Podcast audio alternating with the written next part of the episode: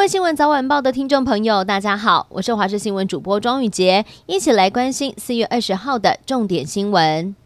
新北市中和的两岁男童染疫过世之后，中央跟新北市都承受了莫大的压力。指挥中心在昨天宣布，隔离者如果有紧急就医的需求，可以由亲友接送或者是自行前往医院，被称为是“两岁童条款”。新北市长侯友谊则表示，重点还是希望中央的规范能够更清楚。不过，新北市卫生局在两岁童事件当中，因为联络上的时间落差造成遗憾，局长也表示已经跟中央讨论持续会有最佳化的流程，指挥中心也会在疫情记者会当中公布最新的儿童送医流程。本土疫情大爆发，指挥中心安排轻症的患者居家隔离，推出了视讯看诊跟医师送药的服务。不过，要求医师拨出人力送药，对于交通不便还有医疗资源偏少的偏向药局来说，真的是不小的负担。而药师也提醒了，面对疫情，家中可以有些常备用药，像是止痛药、胃药等等。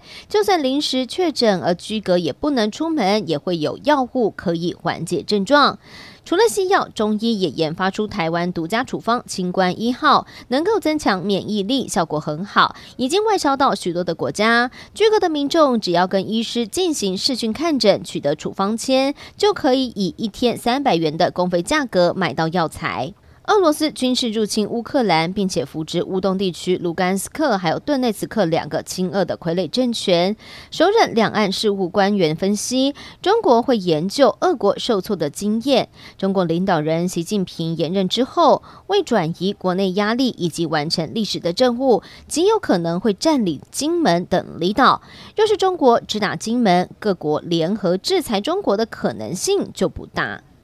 美国总统拜登，还有英国首相强森以及加拿大总理杜鲁道，在当地时间周二商讨支援乌克兰的事宜。三方达成了共识，将会提供更多重型火炮给乌克兰，以便全力应对乌克兰在东部顿巴斯地区的入侵。至于日本的方面，日本防卫相岸信夫十九号在记者会上透露，为了要援助持续遭到俄罗斯进攻的乌克兰，已经敲定了提供针对化学武器的防护面罩、防护衣以及小型无人机的方针。泰国歌手在美国音乐节舞台上大吃芒果糯米饭，掀起了泰国人的文化认同热潮。泰国政府准备向联合国教科文组织申请，让糯米饭成为非物质文化遗产。而在全球的疫情笼罩之下，东南亚的泰国也涌现了一波求职的焦虑，更让当地有不少的年轻人转向求助线上占卜，为未来的职场生涯指点迷津。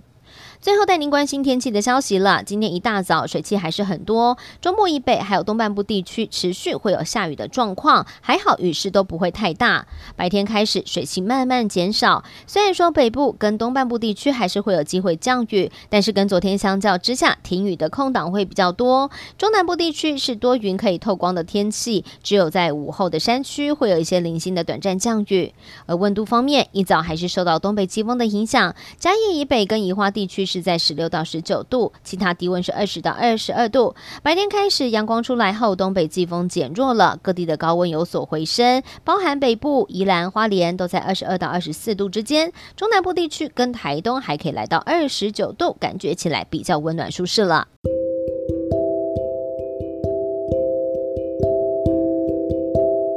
以上就是这一节的新闻内容，非常感谢您的收听，我们下次再会。